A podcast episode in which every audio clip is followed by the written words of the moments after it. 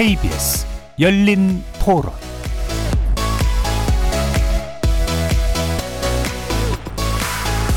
안녕하십니까. KBS 열린 토론 정준희입니다. 백신이 완벽할 수는 없겠지만 그래도 과학적으로 어느 정도 입증이 된 거니까 안 맞으면서 불안하게 있는 것보다는 차라리 예, 맞고서 불확실성을 좀 떨어뜨리는 게 더 낫지 않을까 싶습니다. 뭐 한 사람만 맞아서 되는 게 아니라 다 같이 맞아야 이게 효과가 있는 거잖아요. 아, 제 순서가 돼도 맞지 않고 좀 더 상황 지켜보고 아마 맞지 않을까 싶습니다. 부작용 있는 사람들도 있고 그래서 걱정되는 게 있어서 제 차례가 되면 그냥 맞아야죠. 우리나라에서도 검증해서 도입하는 거니까 믿고 받아야죠. 더 좋은 게 나오지 않을까 백신도 처음이다 보니까 무서운 것도 있죠 지금까지 뭐 마스크 쓰고 다니면서 걱정 없이 살았기 때문에 그래서 저는 만약에 할 수 있으면 뒤로 미루겠습니다 일단 좀 지켜보고 11월에 다시 또 맞을 수 있다니까 그냥 그때 맞을 것 같아요. 그냥 임상 실험도 많이 안 된 상태고 대부분 안 맞겠다는 친구들이 많아가지고 나라에서 맞춰준다 그러면 맞죠. 다른 사람들이 맞고 아직 내가 젊은데 내 차례가 오면 맞을 의향이 있어요. 지금도 뭐 그렇게 불안하진 않는데 백신을 맞으면 아무래도 상체도 좀 생기고 좀 낫지 않을까. 지금보다 나은 좀 생활을 했으면 하는 게 바람이죠. 거리에서 만나본 시민들의 목소리 어떻게 들으셨습니까? 오늘 토론 주제는 백신 접종 시작, 코로나19 집단 면역 성공하기 위한 방향입니다. 오는 금요일부터 코로나19 백신 국내 접종이 시작됩니다. 첫 사용될 아스트라제네카 백신은 SK바이오사이언스가 경북 안동 공장에서 위탁 생산한 제품으로 오늘 오전 첫 출하돼서 물류센터로 보내졌다고 하죠.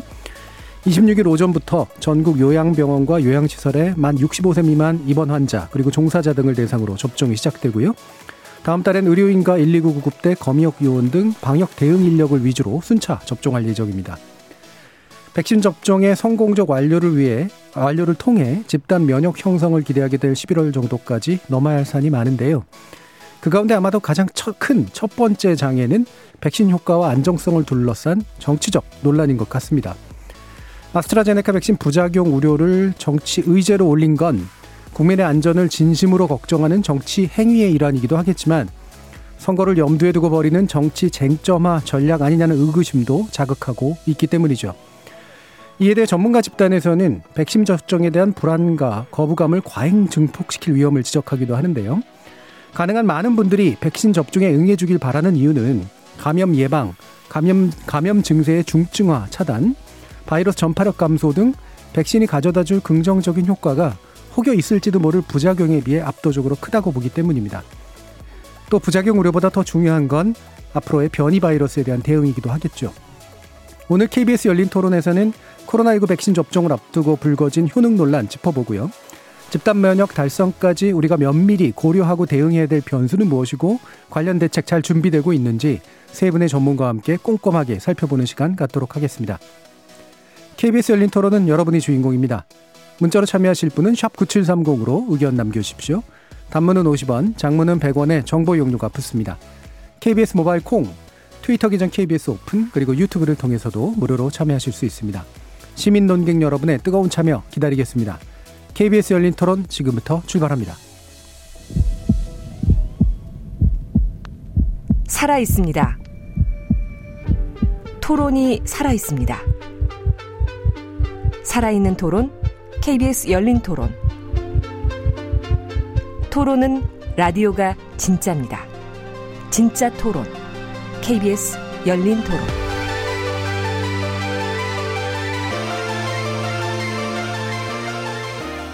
오늘 토론 함께 해주실 세 분의 전문가 소개하겠습니다. 먼저 강양구 TBS 과학 전문 기자 나오셨습니다. 네, 안녕하십니까?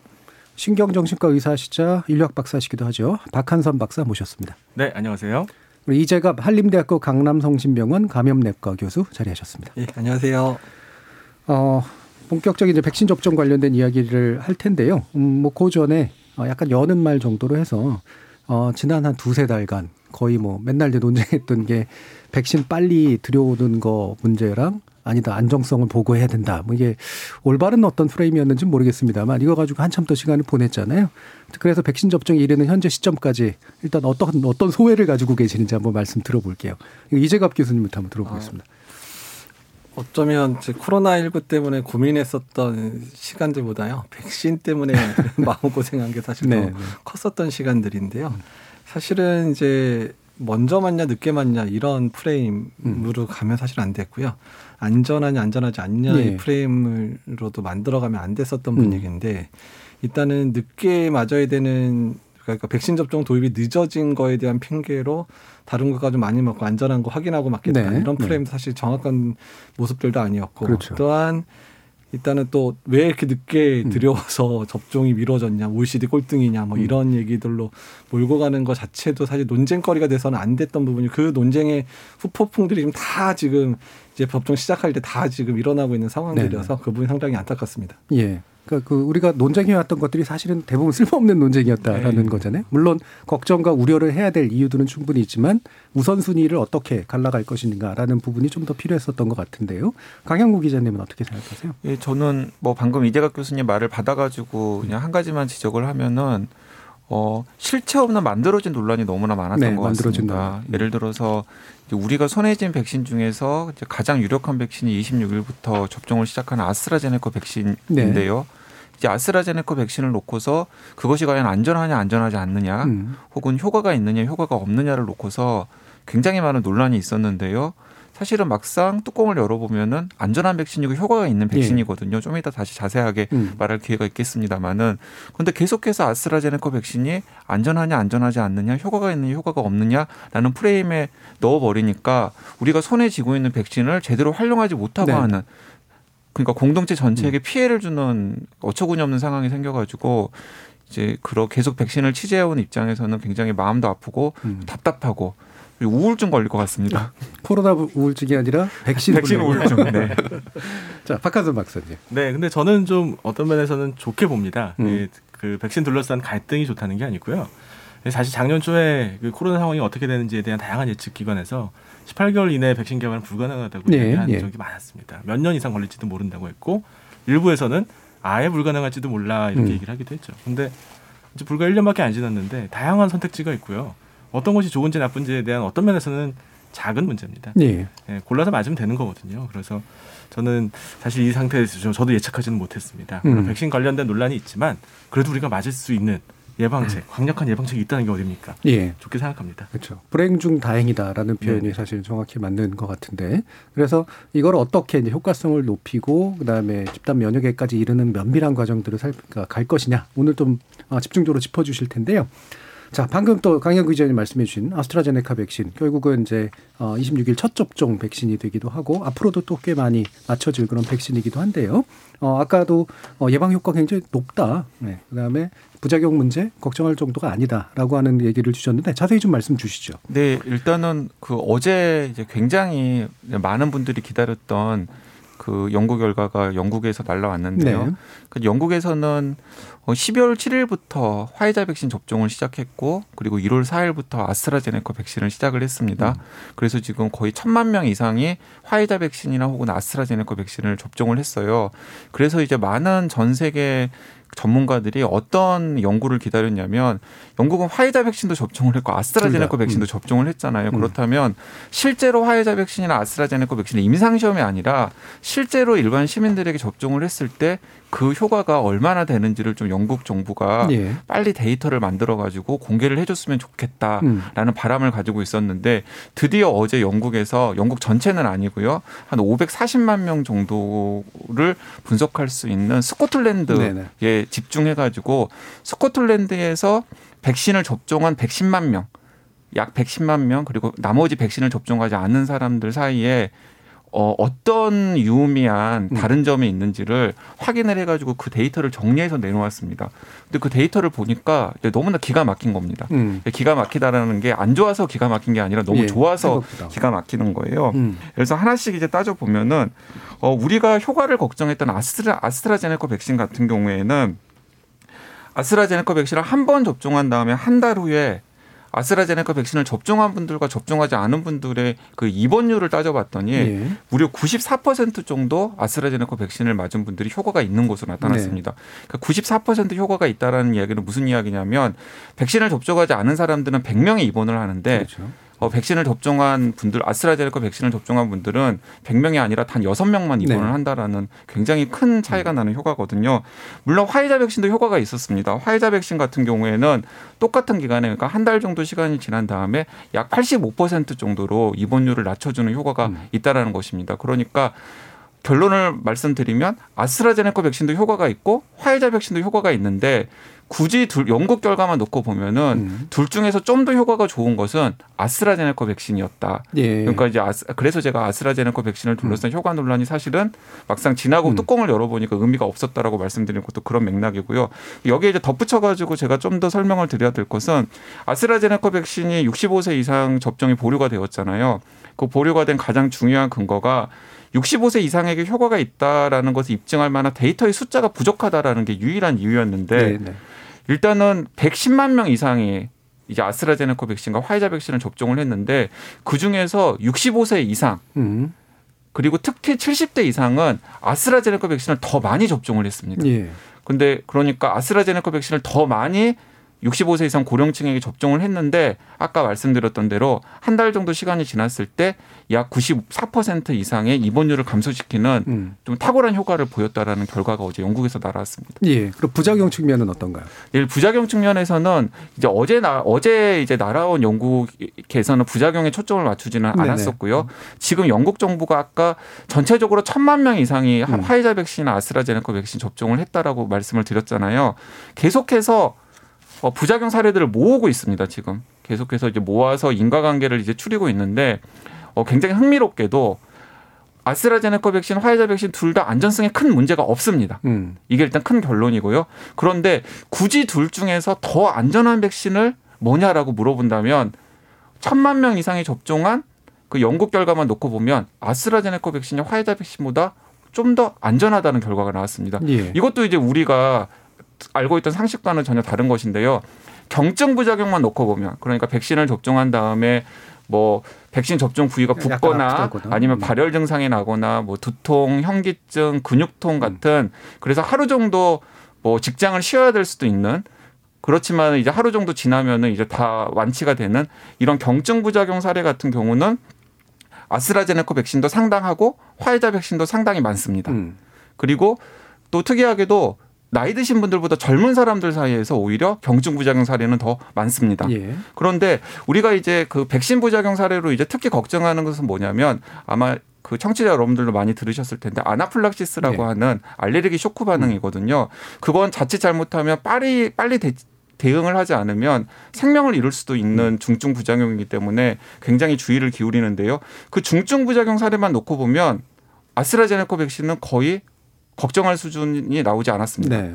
근데 화이자 백신 같은 경우는 10만 명당 2명, 3명 정도 중증 부작용 사례. 음. 그러니까 아나플락시스 사례가 나왔고 그래서 영국 정부에서도 어, 이미 알레르기 병력이 있는 분들은 화이자 백신 접종을 하지 말라고 지금 공고를 하고 있고요. 음. 그렇게 공고를 하고 있음에도 불구하고 10만 명당 2명, 3명 정도의 이 부작용 사례가 화이자 백신의 경우에는 나오고 있기 음. 때문에 우리나라에서도 화이자 백신 접종을 할 때는 그 부분에 대해서는 예, 예. 조금 더 주의를 기울여야 될 것으로 보입니다. 그러니까 이게 참 아이러니컬한 거죠. 지난 한 달 두 달 동안 계속해서 우리나라 언론에서는 아스트라제네카 백신이 효과가 있다 없다 음. 혹은 안전성에 문제가 있다 없다 등을 가지고 노- 막 논란을 해왔는데 정치권도 마찬가지고 근데 막상 뚜껑을 열어보니까 아스트라제네카 백신이 효과 면에서도 오히려 나을 수도. 있고 음. 안전성 면에서도 오히려 나을 수도 있다라는 결과를 우리가 얻어낸 거니까요. 예. 그러면 화이자 백신 또 마침 또 말씀이 또 나왔으니까 우리나라에서 지금 그 어제 어, 검증자문단 회의 결과가 이제 나왔는데 이재욱 교수님 그 화이자 백신에 관련된 검토 어떤가요? 예, 일단은 화이자 백신은 이제 사- 삼상 연구에서의 그러니까 질병 예방 효과는 95% 정도로 나왔고요. 일단 입원 예방 효과가 상당히 높을 것 같다 정도만 현재 나와 있는 상황이고 그래서 일단 검증자문단 결과에서는 일단은 이제 국내에서 이제 허가가 가능할 것 같다. 일단 이렇게 해서 네. 이제 의견을 냈고 이제 두 번째는 다만 이제 아나필락시스 가 이제 중증 알레르기 질환이 있었던 사람에서 아나필락시스의 위험성가 있을 수 있으므로 그런 사람에서 신중하게 투여하는 게 좋겠다 정도의 의견으로 어제 검증자문단 의견이 있었고요. 이제 목요일에 중앙 약심 중앙 약사위원회가 열리게 되고 다음 주에 최종 점검위원회 열려서 뭐 허가 결과는 다음 주면 이제 최종 허가 결과 여부가 나올 것 같습니다. 예. 그 화이자 백신의 이제 그 큰 단점으로 꼽혔던 그 보관과 유통의 문제 이 네. 부분은 우리가 우려했던 것보다는 약간은 그래도 좀 나을 것 같다라고 하던데요. 아 그래서 일단 이번 허가 상황에서는 이제 그 부분 보고가 안 되는데 워낙 이제 영하 70도 플러스 마이너스 15도로 이제 보관을 해야지 된다고 이제 결과 이제 해서 좀 현재 우리나라에서는 예방접종 센터에서만 접종을 하도록 지금 권장을 하고 있는 상황인데 최근에 미국의 이제 미국 FDA에 화이자가 신청한 내용들은 이제 영하 20도에서도 한 2주 정도는 이제 가능하다. 이제 이런 결과들을 내서 신청을 해서 일단 보관 자체를 좀 더 용이하고 수 있는 방법이 있다라고 하는데 국내에는 아직 신청이 되지는 예, 않았습니다. 예. 어, 그러면 또 한 가지, 그, 만 16세, 17세 청소년에게도 화이자 백신 투여 가능하다. 애초에는 이제 제외 대상이었었으니까 그럼 이것도 이제 검토가 충분히 좀 된 건가요? 예, 일단은 이번에 연구가 진행될 때요. 사실은 이제 12세 이상부터 계획이 돼 있긴 했는데 먼저 성인부터 등록을 하면서 연령을 낮추면서 등록을 네. 현재 하고 있어서 일단은 이제 신청하는 당시 11월 당시까지는 이제 16에서 17세 이제 이제 그런 청소년들이 한 몇백 명 수준 정도의 등록이 됐긴 했습니다. 근데 다만 이 친구들 안에서 16, 17세 연령대가 이제 두 살밖에 안 되다 보니까 확진자가 양군, 그러니까 접종군하고 비접종은 아예 한 명도 발생을 안 예. 해가지고 그러니까 이제 효과 자체를 분석할 수는 없었었고요. 이제 사실은 심지어는 이제 그 16, 17세에서의 혈액으로 이제 항체가 잘 생겼는지 여부도 지금 숫자가 적다 보니. 조사가 좀 안 돼 있기는 합니다. 근데 다만 16세, 17세나 18세 이상의 성인들이나 그런 면역이나 이런 반응에 큰 차이를 보일 것 같지는 않으니까 저희가 이걸 이제 외삽이라 그러거든요. 음. 그러니까 이제 18세부터의 결과들을 추정해서 16세, 17세까지 효과가 있을 거다라는 예, 예. 이제 가정을 해가지고 일단은 16세, 17세도 허가하는 것으로 이제 결론을 내렸는데 사실 아쉬운 거는 아스트라제네카 백신은 65세 이상에서의 면역 원성 자료가 충분히 있었었거든요. 예. 근데 65세 이상은 신중하게 맞으라라고 이제 식약처에서 허가를 그렇게 음. 내줬는데 사실은 이렇게 되면 똑같이 똑같은 잣대로 비교하면 사실 16, 17세는 아예 그러니까요. 면역성 자료도 없고 효과 증명 자료가 아예 없었거든요. 음. 근데 근데 어떻든 이제 16, 17세하고 18, 19세하고 무슨 차이냐 음. 이제 이런 것들을 바탕으로 해서 일단 또 임상 연구 자체의 신청이 16세 이상에서 진행된 연구기 때문에 일단 예. 16세, 17세도 허가하는 게 낫겠다 이렇게 이제 허가가 예. 난 것으로 보면 될 것 같습니다. 방금 이제 또 말씀을 주셨으니까 이게 그 접종 제외 대상 연령이라고 하는 게 이제 고령층하고 이제 어린 층 인데 어 여기서 이거는 일단 안전성을 위해서 이제 두고 보지만 외려 화이자에서 얘기 그 화이자의 그 백신은 16, 17세라든가 이런 거는 아직 데이터가 충분하진 않은데 일종의 추정을 통해 가지고 이제 가능한 것으로 보고 있고 아스트라제네카 쪽 고령 쪽에서는 그래 데이터는 많은데 예. 일단은 되게 유보적으로 이제 하게 된 좀 되게 아이러니한 이제 그런 상황이잖아요. 예, 사실 그런 결론을 내리는 게 과학자나 의학자들이 내릴 수 있는 결론인가는 솔직히 잘 모르겠습니다. 음. 그럼 왜 그런다고 생각하세요? 왜 이런 결론이 나왔다고? 기자님. 어 이제 제가 이제 이런 결론이 내려 내리 내려진 과정을 네. 그좀 다른 기자들에 비해서는 이제 계속해서 추적을 음. 많이 했고 그리고 또 공개되지 않은 부분들까지도 좀 많이 확인을 하려고 노력을 했었는데요. 음. 일단은 그 2월 11일 날 그 예방접종 전문위원회에서 이제 무슨 일이 있었는지부터 좀 살펴보면 좋을 음. 것 같은데요.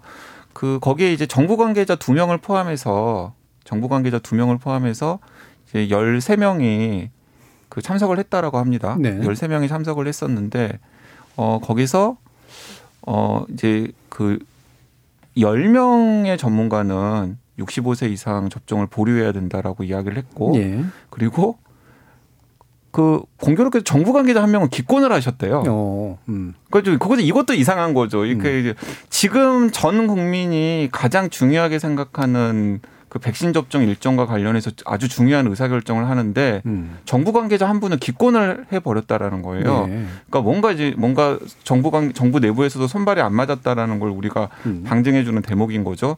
그리고 이제 끝까지 전문가 두 분이 그 이제 백신을 통한 어, 집단 면역의 가능성을 높이고 그리고 애초에 정부가 계획해 놓은 예방접종 일정도 염두에 뒀을 때 그리고 또 과학적 근거를 염두에 뒀을 때 65세 이상에게도 접종을 해야 된다라고 이제 끝까지 주장하셨던 분은 딱 두 분이었다라고 네. 합니다. 되게 소수였네요. 네, 되게 소수였죠. 그러니까 왜 그런 결과가 나왔는지를 생각을 해보면 예방접종 전문위원회가 사실은 굉장히 그 중요한 이 절차이고 중요한 위원회이긴 합니다만은 사실은 예방접종 전문위원회의 전문가들은 일종의 추인을 해주는 겁니다. 음. 그러니까 질병관리청에서 어떤 사안을 가지고 내놓으면 질병관리청에서 내놓은 사안이 맞는지 틀리는지를 이제 추인을 해주는 성격이 있는데, 네. 그러니까 대체로 질병관리청에서 합리적인 안을 올리면은 음. 아그 안에 큰 문제가 없다라고 약간 권위를 전문가들의 음. 권위를 실어주는 기관인 거죠. 근데 애초에 질병관리청에서 이제 그렇게 가닥을 잡은 거예요. 그러니까 유보적인 태도로. 유보적인 태도로. 음. 그러니까 65세 이상에게는 아스트라제네카 백신 접종하는 것은 문제가 있다라는 음. 식으로 내놓으니까 거기에 있는 전문가들은 뭐 굉장히 민감하고 예민한 사안인데 굳이 질병관리청에서 의지를 보이지 않는데 어 자신의 이름을 걸고. 예, 뒤집어야 되니까. 예, 뒤집어야 뒤집을 필요가 없는 거잖아요. 네. 이제 그러다 보니까 뭐 다수의 전문가들은 그냥 음. 질병관리청의 애초 입장을 따라가고 두 분의 전문가만 끝까지 65세 이상에게도 접종을 해야 된다라고 하다가 결국에는 질병관리청이 원래 의도한 대로 그냥 결정이 되고 말았는데 예. 그렇다면 질병관리청에서 왜 그런 결정을 했느냐 정보 발표를 보면은 이제 확실히 알 수가 있죠. 일단은 질병관리청이 계속해서 강조하고 있는 게 아스트라제네카 백신이 65세 이상에게 접종 보류를 한다고 해서 우리 질병관리청이 아스트라제네카 백신의 안전성이라던가 혹은 효과성에 대해서 우려를 표하고 있는 것은 절대로 아니다. 예. 안전하고 효과도 있는 백신이다. 하지만 수용성 부분에 문제가 있을 수 있기 음. 때문에 아스트라제네카 백신 65세 이상 접종을 보류한다라고 발표를 했거든요. 수용성이라고 하는 네, 건 수용성. 수용성이라는 수용성. 것은 네. 무엇이냐면은 그러니까 여론이 좋지 않기 때문에 음. 굳이 제식으로 해석을 해보자면 예, 예, 예. 여론이 좋지 않기 때문에 음. 아스트라제네카 백신 65세 이상에 접종하는 것은 미국이나 혹은 영국에서 추가적인 데이터가 확보될 때까지 잠시 보류하겠다라고 결정한 것으로 보입니다. 그러니까 참 비겁한 결정이라고 저는 생각할 음. 수밖에 없습니다. 그러니까 아스트라제네카 백신이 65세 이상에게 분명히 안전하고 또 효과도 있다라고 알고 있고 다수의 전문가들이 거기에 지지를 표하고 있는데도 불구하고 만에 하나 음. 아스트라제네카 백신 접종을 하다가 어떤 문제가 생길 경우에 올 수 있는 여러 가지 비판이라던가 그 역풍을 우려해 가지고 예. 지금 아스트라제네카 백신 65세 이상 접종을 보류한 거라고 볼수 음. 보류한 거라고 생각할 수밖에 없는 거거든요. 예, 예, 예. 그래서 이제 저는 어, 이 부분에서는 질병관리청이 지난 1년 동안 굉장히 많은 고생도 했고 그리고 또 여러 가지 성과를 냈습니다마는 이 아스트라제네카 백신 65세 이상 접종 보류를 한 결정은 이제 나중에 회고를 하게 되면은 굉장히 중요한 국면에 굉장히 중요한 오판을 한 것으로 기록이 될 것이라고 생각합니다. 음. 예. 그러면 질병관리청이 결국 의제를 설정하는 기관일 수밖에 없기 때문에 그 예방접종위원회 전에 그러면 어 살짝은 아주 전문가적인 그런 결정보다는 약간은 관료적이거나 행정적인 걸- 결정을 한쪽에 좀 더 가깝거나 심지어 뭐 정치적인 것까지는 아니겠지만 여론 고려한 결정인 셈이라고 보시는 거기 때문에 어떻게 보세요, 이제? 그러니까 사실은 이제 그 질병관리청이 많이 흔들렸던 이유 중에 하나는 식약처에서 중앙약사위원회 회의 끝나고 발표할 때 사실 65세 이상을 허가하기로 한 거다. 음. 다만 65세 이상의 사용에 대해서 신중해야 된다. 이런 식으로 이제 앞부분이 강조되고 뒷부분이 이제 사실은 노랗게. 음. 이제 적게 표현이 됐어야 되는 부분인데 그게 무슨 65세 이상에 대해서 보류하는 것처럼 이렇게 예. 언론이 보도되게 좀 오해를 사는 음. 그런 언론과의 커뮤니케이션을 했거든요. 그러니까 그 부분 때부터 흔들리기 시작한 겁니다. 예. 그러니까 언론에서 어, 65세 이상은 뭐 안 되는 거 아니야? 뭐 이런 음. 식의 상황들이 조성이 되니까 그때 한번 흔들렸 고 그리고 기본 만- 관념이 좀 그렇게 만들어졌다는 예, 거죠. 그리고 이제 예. 최종점검위원회 끝나고 나서 이제 일단은 65세에서 그때 최종 점검위원회 때는 또 65세 이상은 가능하다는 게 강하게 이제 커뮤니케이션 해야 된다는 것들이 전문가 지적을 했기 때문에 제대로 전달이 됐는데 음. 더 문제는 기자들하고의 그 일문일답을 하는데 그 신중이라는 표현은 그럼 언제 쓰는 거냐 했더니 음. 사실은 이게 좀 국가 예방 접종이니까 국가에서 권고하면 접종을 하는 거잖아요. 근데 예. 거기다가 평상시 다른 약들에 대해서 설명할 때처럼 그 신중은 의사가 신중하게 판단하라는 거다. 음. 이렇게 돼 버리니까 접종을 시작해야 되는 의사들 입장에서는 자기네가 다 책임을 그렇죠. 뒤집어 책임지기도 쓰는 하고. 이런 상황이 되니까 의사들 사이에서 그러니까 실제 예방 접종을 시행하는 사람 사이의 여론까지 나빠져 버리니까 그러니까 질병관리청 자체에서는 야 이렇게 해서는 큰일 나겠다. 게다가 의사협회장이 뭐 65세 이상 접종 반대한다. 음. 뭐 이런 식의까지 발표를 해놓은 상황이었기 때문에 이러다가는 65세 이상은 접종을 한다 그래도 의사들이 접종 안 하면 어떻게 이런 상황까지 벌어지다 보니까 근데 거기를 사실은 꿋꿋하게 밀고 넘어가고 설득을 했어야 되는 상황인데 네, 네. 그 부분에서 많이 약해진 부분이어서 음. 이런 결정 체계 자체 부분들에 있어서는 강영 기자가 말씀하신 대로 사실 음. 65세 이상의 지금 요양원하고 요양병원을 맞춰야 되는 상황인데 그 사람들이 접종을 못 하게 되는 그런 거는 사실 한두 달 정도의 아주 공비 또 예. 사망률이 가장 높은 그룹들을 접종을 못 하는 상황들이기 때문에 상당히 어려울 수 있는 상황이어서 질병관리청이 이번 부분에 있어서의 결정에서는 조금 문제가 있었지 않나 예. 생각이 듭니다. 알겠습니다. 자 그러면 이제 두 분 말씀 이제 많이 들었고 이제 아 박한선 박사님이 오래 기다리셨는데 결국엔 이 이야기를 우리가 하게 된 이유는 분명히 이제 백신 접종 아까 수용성이라는 표현을 쓰셨습니다만 백신 접종은 어느 정도는 지금 아까 이제 그 시민 인터뷰 중에 보면 임상도 잘 안 됐는데 이랬는데 어, 이 사실은 사- 이거 임상 수준을 넘어선 데이터를 이미 가지고 있는 거잖아요. 네네. 특히나 아스트라제네카하고 파이자에 관련해서는. 네, 그런 상태에서 결과적으로 백신 접종을 이제 원활하게 진행해야 되는 그런 상황에서 이른바 수용성 내지 불안감 이라고 하는 것을 우리가 어떻게 좀 바라보고 어떻게 다뤄야 될 것인가라는 문제 좀 세민해야 될 부분이 있는 것 같아요. 박관수 선생 의견 좀 주시죠. 네, 물론입니다. 그 백신에 대해서 이렇게 사람들의 의견이 갈리고 또 심지어 정부 관계자들도 조금 미온적이고 조금 예. 보수적인 관료적인 태도를 취하는 이유는 우리 모두 백신에 대해서 약간은 거부감이 있기 때문입니다. 네. 사실 이 이재갑 교수님이나 강영 기자님도 그런 마음이 전혀 없는 건 아니에요. 인간의 본성입니다. 이 오류 관리 이론이라는 게 있는데요. 우리는 위험한 것을 안전하게 생각했을 때 보- 치러야 되는 대가가 안전한 것을 위험하다고 생각했을 때 치러야 되는 대가보다 훨씬 큽니다. 예. 그래서 미지의 것, 알지 못하는 것, 새로운 것, 외부의 것에 대해서는 일단 위험할 것이다, 좋지 않을 것이다라고 보는 그런 오랜 진화적인 인지적 경험칙이 네. 있습니다. 실제보다 높게 평가하게 된다는 거죠. 그렇죠. 예. 왜냐하면 뭐 예를 들어서 사슴인 줄 알고 봤는데 사자면 잡아먹히잖아요. 그렇죠. 근데 사자인 줄 알고 그냥 갔는데 알고 보면 사슴이었다면 그냥 한끼 식량을 잃는 정도밖에는 안 되거든요. 음. 예. 그 비용의 차이가 큽니다. 음. 근데 코로나는 신종 바이러스고요. 백신은 사상 최 가장 짧은 시간에 개발됐다고 하고 다양한 부정적인 뭐 부작용이라든지 효과성에 대한 이제 이런 것들이 언론에서 계속 나옵니다. 그러니까 일반 대중들이 과학 논문을 직접 읽는 게 아니, 아니란 말이에요. 그러니까 불안하고 걱정되지 않으면 어떤 면에서는 그게 더 이상한 일이라고 생각합니다. 예. 하지만 기본적으로 백신은 굉장히 안전합니다. 음.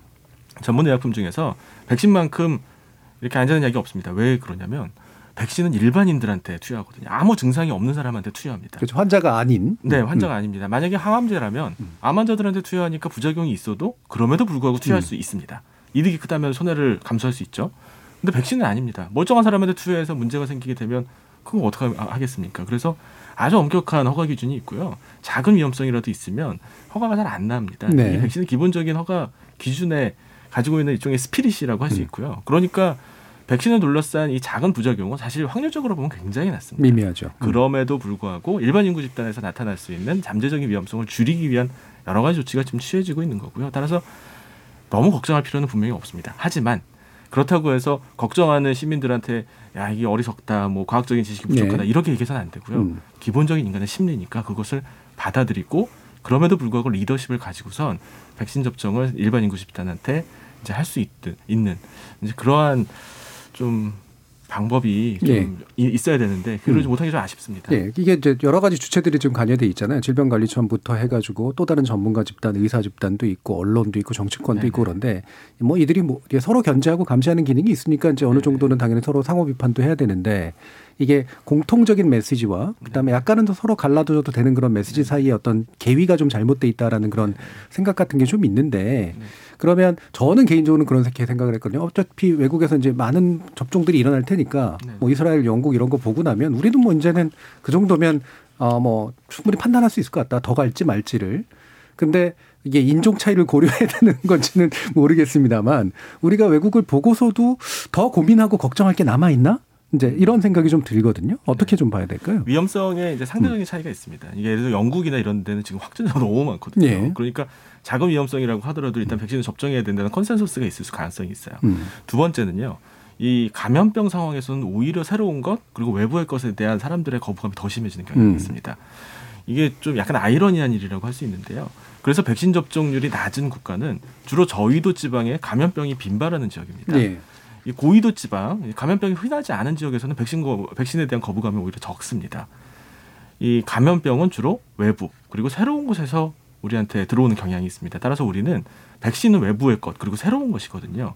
이거에 대한 두려움이 감염병이 유행하고 있는 이런 감염병 유행 상황에서는 오히려 더 고조되는 경향이 있고요. 따라서 지금 전 세계적인 팬데믹 상황에서 사람들이 더 보수적인 태도를 취하고 예. 그래서 백신에 대한 거부감이 더 심해지는 것도 어떤 면에서는 자연스러운 일이라고 할수 예. 있습니다. 그럼 이제 외국 사례 또 마침 얘기를 해주셨으니까 어 지금 이제 그 백신 접종 먼저 시작한 나라들에서 효과성하고 안전성 문제를 얘기하면서 이제 어 이게 확진자 수 감소하고 연관성이 지금 충분히 확보가 되는지 안 되는지 잘 모르겠습니다만 어쨌든 막 뉴스 보도들은 나오고 좀 있잖아요. 일단 좀 점검 좀 검토 좀 해주시죠. 그러니까 일단은 이제 국가마다 좀 다른데 이스라엘이 지금 접종이 가장 빠르잖아요. 네. 근데 그럼에도 불구하고 하루에 확진자가 한 4천 명대가 나오고 네. 있고요. 영국 같은 경우는 이제 접종 시작과 동시에 거의 이제 락다운과 같은 이런 강력한 사회적 거리두기가 시행이 됐는데 두 개가 이제 맞물리면서 당시 작년 말에 한 5만 명까지 확진자 나오다가 네. 최근에 만 명까지 현재 떨어진 상황인데요.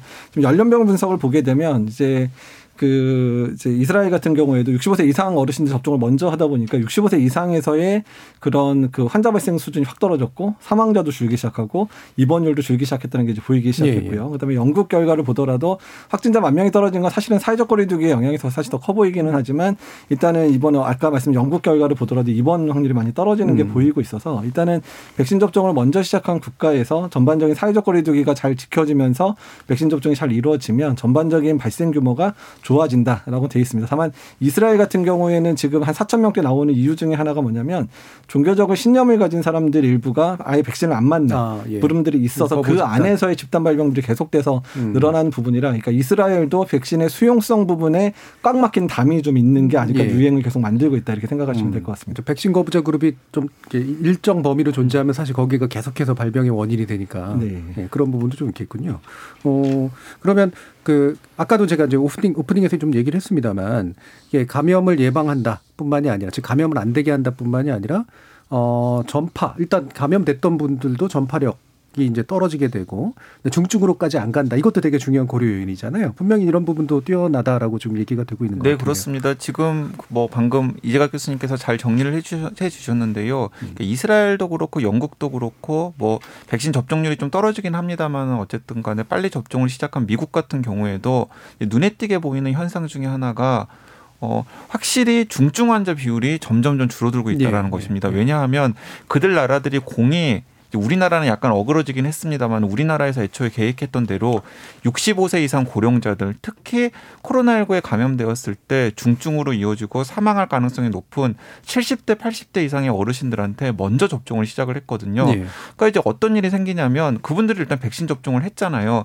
그리고 그분들 같은 경우에는 또 굉장히 조심을 하죠. 그렇죠. 네, 바이러스에 감염되지 않기 위해서 이 두 가지가 맞물리면서 그분들 사이에 집단 감염이 일어나지 않고 고령자들 사이에 혹은 노인요양 보호실에서 시설에서 집단 감염이 일어나지 않으니까 중증 환자들이 안 생기고 음. 중증 환자들이 안 생기니까 사망률이 떨어지고 사망률이 떨어지니까 자연스럽게 의료 체계에 감당할 수 있는 캐퍼서티가 늘어나는 그러니까 선순환이 지금 일어나고 있는 것이죠. 음. 그러니까 제가 보기에는 이게 이제 굉장히 중요한 대목이라는 생각이 들고 우리나라 방역 당국에서도 조금 주의를 기울여야 되겠다는 생각이 드는데 사실은 지난 1년간 코로나19를 우리가 무서워하는 가장 중요한 이유가 뭐냐면 젊은 사람들 같은 경우에는 설사 코로나19에 감염이 되었다고 하더라도 아주 가볍게 앓거나 그리고 조금 심해진다고 하더라도 중증으로 이어질 가능성은 굉장히 굉장히 네. 낮습니다. 그런데 어르신들 같은 경우는 그러지 않거든요. 그렇기 때문에 우리가 어르신들의 생명을 지켜드리기 위해서 지금 전 사회가 이런 고통을 감내하고 있는 것이거든요. 그렇죠. 근데 만약에 백신을 어르신, 어르신들한테 접종을 해서 음. 특히 그 어르신들 중에서도 가장 위험한 취약군인 노인 요양보호시설에 음. 계신 분들에게 접종을 먼저 시작해서 그분들이 어느 정도 보호가 된다면 일단 우리가 거리두기라든가 아니면은 고통 분담이라든가 이런 것들이 있어서 다양한 옵션들을 폭이 넓어지죠. 네, 폭이 음. 넓어질 가능성이 있다라는 겁니다. 음, 알겠습니다. 그래서 이런 것들을 굉장히 좀 다양한 면들을 강조해 주는 것. 이를테면 단지 어, 감염 예방뿐만이 아니라 걸리더라도 되게 사망하실 확률이라든가 아니면 중증으로 갈 확률이 확실히 줄- 줄어들고 말씀처럼 특히나 취약계층들을 보호할 수가 있기 때문에 사회가 선택할 수 있는 여러 가지 옵션들이 늘어난다라는 게 이제 부수적으로 굉장히 많이 좀 커뮤니케이션 돼야 될 것 같은데 아 난데없이 근데 골라맞기 논란으로 이제 지금도 이제 가고 있지 않습니까? 그래서 나는 뭐 AJ 맞을래, 나는 파이자가 좋은 것 같아, 뭐 파이자 맞는 사람이 더 훌륭해, 뭐 훌륭하다기보다는 더 안심해, 뭐 이렇게 이 갑자기 또 이렇게 가버렸어요. 근데 저는 뭐 예상은 했습니다만. 어, 어쩔 수 없이 나올 거라고 생각은 했습니다만 이거 어떻게 지금 그 우리가 커뮤니케이션 해야 되는 문제일까요, 박하순 박사님? 그 뭐 이것도 당연한 일입니다. 사실 그 아스트라제네카도 그렇고 파이자도 그렇고 사실 좀 새로운 기법에 의한 백신이거든요. 예. 과거의 백신하고는 좀 개념이 다릅니다. 제조합 백신이거나 아니면 바이러스 벡터 백신들입니다. 그래서 음. 사실 의사들도 아주 생소, 그 아주 익숙한 백신은 분명히 아닙니다. 예, 그러니까 그 작은 차이, 그 효과라든지 기전의 작은 차이를 구- 두고선 그 작은 차이에 따른 선호가 갈라지는 것도 분명히 있을 수밖에 없는 음. 일입니다. 근데 그 과거에도 이런 일이 있었죠. 우리는 익숙한 거에 좀 더 너그러운 경향이 있습니다. 인두법하고 우두법이라고 하는 두 가지 음. 네, 네. 예방 접종이 있었는데요. 인두법은 10명에 한 명이 죽었고요. 음. 우두법은 사망률이 거의 없었습니다. 그런데도 사람들은 우두법을 적용하지 않고 인두법을 받으려고 예. 했었습니다. 불과 200년 전에 있었던 일이었죠. 예, 지금 상황도 마찬가지라고 생각합니다. 음. 사람들이 가지고 있는 뭐 아스트라제네카, 파이자, 뭐 이런 브랜드에 대한 그냥 개인적인 그냥 친숙함 예. 혹은 이거를 주로 어디에서 가져오느냐 어느 나라에서 만드냐에 대한 그냥 개인적인 경험들이 전혀 과학적이지 않은 그런 것과 연결이 되면서 이 사람들한테 이 선호에 따라서 이제 나타나게 되고 선호의 차별이 나타나게 되고 그거에 대해서도 휩쓸리는 현상이 또 나타나게 되고 예. 이런 걸로 보이고요. 따라서 이럴 때일수록 더더욱 강력한 리더십을 가지고선 이런 부분에 대해서 명확하게 제안을 해줘야 될 필요가 있습니다. 심지어 제 친구들은 의사들인데요. 예. 의사들인데도 불구하고 특정 백신을 맞으니까 아, 난 좀 좋아. 뭐 이렇게 얘기를 하는 경향이 있습니다. 이게 마치 예. 어떤 브랜드의 옷을 입으니까 더 좋아라고 하는 정도의 수준의 예. 이제 그런 선호라고 할 수 있는데요. 예. 이 백신 접종에 이런 게 크게 영향을 미치게 된다면 그건 예. 안될 일이라고 생각합니다. 제, 친구, 제 친구도 의사인데 그 비타민 C mega dose에 대한 강력한 신념을 가지고 의사가 있더라고요. 그 이 대목에서 그뭐 관련되는 제가 이제 재밌는 이야기 들은 게 있어가지고 예. 제가 그 뭐 같이 이제 한번 웃자고 웃고 생각해 보자고 말씀을 드리는데요. 이제 화이자 백신 같은 경우에는 사실 화이자 백 화이자가 개발한 건 아니거든요. 네, 예, 예. 그 독일의 이제 바이온 바이오엔테크라고 음. 하는 우리나라로 따지면 이제 약간 이제 규모도 작고 음. 이름도 없는 바이오 벤처가 개발을 했고 그걸 화이자가 받아가지고 예. 지금 화이자 백신이라고 지금 전 세계 공급을 하는 거거든요. 그러니까 자본력이 있으니까. 네, 또. 자본력이 있으니까요. 그러니까 예를 들어서 이게 화이자 백신이 아니라 그 백신 명가로 유명한 화이자 백신이 아니라 바이오엔테크 백신이라고 했으면 예. 그래도 사람들이 이렇게 그 백신에 대해서 선호를 했을까? 예. 그리고 또 아스트라제네카 백신 같은 경우에는 아스트라제네카도 유명한 제약회사이긴 합니다만은 예를 들어서 아스트라제네카 백신을 최초에 개발한 건 옥스퍼드 대학교 제너 그렇죠. 연구소거든요. 예, 예, 예. 그래서 이제 어떤 분들이 웃으면서 이런 얘기를 하더라고요. 아마 오- 아스트라제네카 백신이 아니라 옥스퍼드 백신이라고 언론에서 예. 명명을 했으면 수용성이 훨씬 더 높아지지 않았을까. 음, 라고 이야기하시는 분들이 있더라고요. 그러니까 예. 이런 대목들이 사실 과학적으로 보면은 좀 진짜 우- 그 웃기는 이야기인데 예. 사실은 시민들에게 그 백신에 대한 이미지를 받아 전달하는 데 있어서는 상당히 중요한 것일 수도 있겠다라는 생각을 제가 그 이야기를 듣고서 저도 좀 새삼 깨달았습니다. 음, 이제 뵙겠습니다. 그러니까 사실 제가 지금 걸려 있는 아주 예. 딜레마에 제가 좀 갇혀 있는데요. 네네. 그러니까 지금 사실 저는 이제 아스트라제네카 백신이 사실 효과가 상당히 괜찮을 거다라고 계속 음. 강조를 했었었고 아스트라제네카 백신 우리나라에 생산 가능한 백신이니까 상당히 유리하다는 그렇죠. 얘기를 사실 처음부터 꺼냈던 사람인데. 그러니까 지금 이제 접종을 하다 보니까 현재 화이자가 코, 코박스 facility로 들어온 화이자 백신 한 5만 7천 명 분은 현재 코로나 환자를 직접 보는 의료진들한테 네, 먼저 네. 투여하도록 뭐 하루라도 먼저 줘야 되니까 투여를 결정이 돼 솔직히 이제 다음 주에 접종을 하게 예. 날짜가 예약이 됐는데 사실은 이제 우리 이제 병원급에서 근무하는 의료진들에 대한 접종은 3월 8일 시작되는데 아스트라제네카 백신으로 접종을 하게 된 거예요. 네, 네. 그러니까 저는 계속 둘 다 괜찮다라고 얘기를 하고 있었던 사람인데 왜 아, 저는 이제 같은 병원 전체 근무자 중에 저희 병원에 딱 40명만 화이자를 맞게 되고 나머지 1000명이 넘게 되는 사람 아스트라제네카 백신을 맞게 됐는 데 예. 그러니까 너는 화이자 맞고 왜 나는 아스트라제네카냐 이제 이런 얘기를 하는 사람들이 음. 주변에 나오고 있거든요. 특혜 아닙니까? 자기만 좋은 거 맞는다. 아, 그러니까 근데 저는 뭐 제가 그러려고 그러는 게 아니라 그러니까 거꾸로 말하면 백신 선택권이 없기 때문에 그렇죠. 저는 네. 사실은 만약에 그런 여론이나 이런 대응을 위해서 저보고 아스트라제네카 백신을 맞으라고 그러면 저 당연히 맞을 거예요. 근데 예, 예. 저한테 백신 선택권이 없으니까 제가 만약에 화이자 백신 맞는 걸 안 맞는다면 저는 11월까지 기다려야 되는 음. 상황이 된다는 거거든요. 그러니까 제가 장단컨대 분명히 어, 아스 트라제네카 백신 좋다고 한 이재갑은 화이자 맞았다라고 하는 아, 그러니까요. 그런, 그런 여론에 또 공격을 받을까 봐 언론에 공격받을까 생각되는데 바꿔주면 정부 당국에서 저를 아스트라제네카 백신을 맞으라고 하면 전 맞겠습니다. 예. 네. 이런 걸 다른 말로 있는 자의 여유라고 하기도 해요.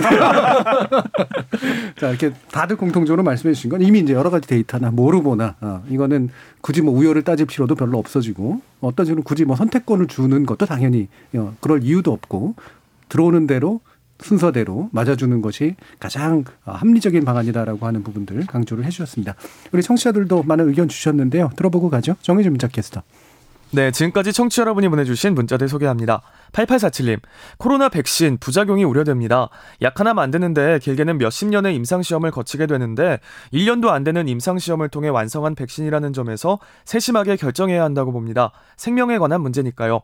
7606님, 백신 접종 여부는 개인이 스스로 판단해 결정하면 됩니다. 아주 조금이라도 의심스럽고 불안이 느껴진다면 맞지 않으면 됩니다. 강요할 필요도, 막을 필요도 없습니다. 개인적으로 이렇게 짧은 시간에 백신을 맞게 해준 개발자님들께 박수를 보냅니다. 5383님, 백신 접종국들의 상황을 봐가며 백신을 들여도 되는 건데 상황이 급한 나라들의 접종 시작 소식을 보고 우리도 빨리 들이라고 야단이었던 사람들이 이제는 백신 부작용과 1호 접종 여부를 두고 남탓 중입니다. 제발 불안을 조장하지 말고 정부와 의료진을 믿고 차분하게 차례대로 백신 접종합시다. 2738님, 질병청, 식약처, 정부 관계자의 셀트리온 치료제 승인 발표 시에도 애매모호하게 발표를 하니 치료제를 맞으라는 건지 맞지 말라는 건지 헷갈렸습니다. 백신 접종에 있어서도 마찬가지고요. 책임지기 싫어서 그런 걸까요? 8672님, 백신에 대한 구매 시기, 구매량, 효능에 관한 언론들의 보도 행태는 비판보다 무분별한 비난에 가까웠습니다. 좀 더 합리적이고 건전한 대안을 제시하는 보도를 해주시길 바랍니다. 7958님, 질문 드립니다. 당뇨, 고혈압 등 기조질환자도 백신을 맞아도 아무 문제가 없을까요?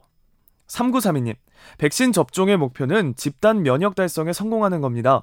이를 위해 정부와 의학계를 믿고 백신을 접종하는 게 최선이라고 생각합니다. 라고 보내주셨네요. 네, KBS 열린 토론. 이 시간은 영상으로도 생중계하고 있습니다. 유튜브에 들어가셔서 KBS 일라디오 또는 KBS 열린 토론을 검색하시면 지금 바로 토론하는 모습 보실 수 있습니다. 방송을 듣고 계신 여러분이 시민 농객입니다. 계속해서 청취자 여러분들의 날카로운 시선과 의견 보내주세요. 지금까지 문자캐스터 정희진이었습니다. 토론이 세상을 바꿀 수는 없습니다. 하지만 토론 없이 바꿀 수 있는 세상은 어디에도 없습니다.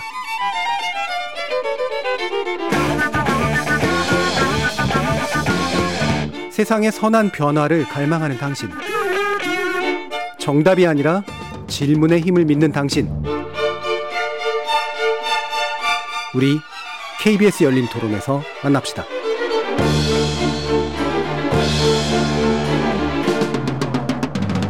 KBS 열린 토론 오늘은 백신 접종 시작에 관련해서 어, 세 분의 전문가와 함께 이야기 나누고 있는데요. 이재갑 한림대학교 강남성심병원 감염내과 교수, 신경정신과 의사이신 박한선 인류학 박사, 강양구 TBS 과학전문기자 이렇게 세 분의 전문가와 함께하고 있습니다. 어, 저희가 열린 토론이 이제 선물을 드리는 그 프로그램은 아니긴 한데요. 그래도 그 문자가 채택되면 또 기분이 좋잖아요. 근데 문자 채택되는 좋은 방법 중에 하나가 좋은 질문을 던져주시는 겁니다. 아까 7958님이 어, 이제 질문을 하셨는데 당뇨, 고혈압 등 기저질환자 백신 맞아도 문제 없습니까? 뭐 금방 답해 주실 수 있을 것 같네요. 예, 예. 일단 그 코로나19의 고위험군 안에 만성질환자 특히 당뇨, 고혈압 다 들어가거든요. 그러니까 음. 오히려 접종을 꼭 맞으셔야 되는 네. 그룹이고요. 일단은 기저질환이 있더라도 백신의 효과는 뭐 떨어지거나 그러지도 않을 뿐더러 안전성에 전혀 문제가 없기 때문에 꼭 맞으셔야 됩니다. 음. 네. 잘 들으셨죠? 빨리 맞주, 아, 그 순서가 오면 꼭 맞으시기 바랍니다. 자, 그러면 2부에서 이 논란 좀 해, 얘기해야 될 것 같은데, 아, 불필요한 논란들 제발 좀 없었으면 좋겠다. 많은 분들이 사실은 바라시는 부분인데요. 이번에도, 어, 이게 대통령을 둘러싸고, 아, 대통령이 맞아라 말아라 뭐 이런 식의 얘기들 많이 했습니다. 근데 뭐 물론 저 미국의 사례라든가 이런 것들을 보면 어, 실제로 불안감을 해소시키기 위한 뭐 여러 가지 커뮤니케이션 방법은 있을 수가 있겠습니다만 이게 또 그냥 너무 쓸데없이 논란이 좀 되는 그런 부분들이 좀 있는 것 같은데 이 부분 강영우 기자님 어떻게 보세요? 네, 저는 사실은 쓸데없는 논란이라고 생각을 합니다. 그러니까 예. 개인적인 바람이 있다면 그 65세 이상에게도 아스트라제네카 백신을 접종할 수 있게 되었다면 예, 예. 예를 들어서 예를 들어 대통령 같은 경우에는 이제 69세로 제가 지금 기억이 나, 기억을 네. 하고 있는데요. 그렇다면은 아스트라제네카 백신에 대해서 어르신들 중에서 그동안 의 여러 가지 논란들 때문에 걱정을 음. 하시는 분들이 있으니까 예를 들어 뭐 대통령 그리고 음. 국무총리 그리고 국회의장 같은 분들이 다 보니까 65세 이상이더라고요. 네. 그러니까 이제 그런 분들이 마치 미국의 조 바이든 대통령이 당선인 신분으로 12월 22일에 화이자 백신 접종을 처음 시작했던 것처럼 아스트라제네카 백신을 접종을 했다면 예. 어, 아스트라제네카 백신에 대한 사람들의 의구심이라든가 음. 이런 것들이 아, 대통령도 맞은 백신인데 대통령도 맞은 옥스퍼드 백신인데 우리가 못 맞을 게 뭐냐 예. 이게 또 이런 분위기 같은 것들이 좀 만들어질 수 있지 않았을까 하는 생각은 가지고 있습니다. 예. 근데 어쨌든 간에 지금 상황에서는 아스트라제네카 백신이 65세 이상에게는 보류가 된 상황이잖아요. 그렇죠. 근데 보류가 된 상황에서 청와대라든가 질병관리청이 그런 보류된 결정을 번복하면서 음. 특별히 예외 사항을 두면서 대통령에게 접종을 권하는 것은 사실은 좀 무리한 일이라고 할 수 있겠죠. 꼬여 있는 상태네요. 네, 꼬여 있는 상태인데 이미 그래서 이제 이런 상황에서 이제 야권에서는 어, 아스트라제네카 백신의 흠집을 내기 위해서 음. 그렇게 어, 효과나 안전에 자신이 있으면 대통령부터 맞아라라고 예, 예. 일단은 이제 먼저 공격을 했단 말이죠. 사실은 그러니까 백신을 정치화한 거죠. 그렇죠. 근데 이제 거기에 대해서 청와대라든지 혹은 청와대가 답변을 하지 않는다면 여당에서 그냥 무응답을 하든지 아니면 대응을 하더라도 좀 세련되게 대응을 했으면 좋았을 텐데 이제 여당 정치인 중에 한 분이 오히려 더 논란을 부추기는 발언을 했단 말이에요. 네. 대통령이 실험 대상이냐. 그렇다면 은 이 얘기를 듣는 순간 이제 아스트라제네카 백신 접종에 예어- 예정되어 있는 의료인들이나 혹은 뭐 65세 이하지만은 노인 요양보호 시설의 종사자나 입원해 계시는 분들 같은 경우는 어 그러면 우리는 우리는 실험 대상인가? 라고 하면서 이제 백신에 대해서 오히려 더 불안감을 더 부추기는 일이 생길 수 있기 다시 때문에 한번 또 말이 꼬였죠. 네, 이게 이제 백신이 정치화되면서 예. 생길 수 있는 여러 가지 그렇죠. 문제 점들이 압축되어서 나타난 사례가 아닐까라는 생각이 음. 듭니다. 그럼 박한선 박사님은 이와 같은 조건은 어떤 식으로 좀 슬기롭게 좀 뚫고 가는 게 좀 필요하다고 생각하세요? 그 이제 백신 접종은 사실 그 여러 나라에서 그 지도자들이 먼저 맞는 걸 보입니다. 이걸 음. 이제 우리가 명성 편향성 전파라고 하는데요. 예. 이게 새로운 문화가 이제 새롭게 행동 양상이 새롭게 어떤 집단에서 퍼지려면 잘 안 퍼집니다. 그런데 기존의 이제 사회적 믿음과 신뢰를 획득하고 있었던 특정 인물이나 집단이 그 행동을 하게 되면 사람들이 따라하게 됩니다. 예. 우리가 광고 모델로 유명한 사람들을 쓰는 이유가 바로 그런 거죠. 그런데 한국 사회에서 과연 정치인이 이렇게 사람들의 그게 편향 없는 신뢰와 믿음을 받고 있느냐. 음. 오히려 정치적 갈등이 더 많아질 가능성이 있어요. 그래서 예. 저는 한국 사회에서 만약에 이거 접종을 먼저 한다면 음. 물론 보건복지부의 일종의 이제 플랜이 있겠지만 약간 예외로 사람들이 모두 신뢰하고 믿고 따를 수 있는 그런 한국인들이 음. 접종을 먼저 맞는 거를 미리 보여주는 것도 의미가 있다고 생각합니다. 네. 예를 들면 누굽니까? 뭐 BTS. 뭐 김연아 전투. 네.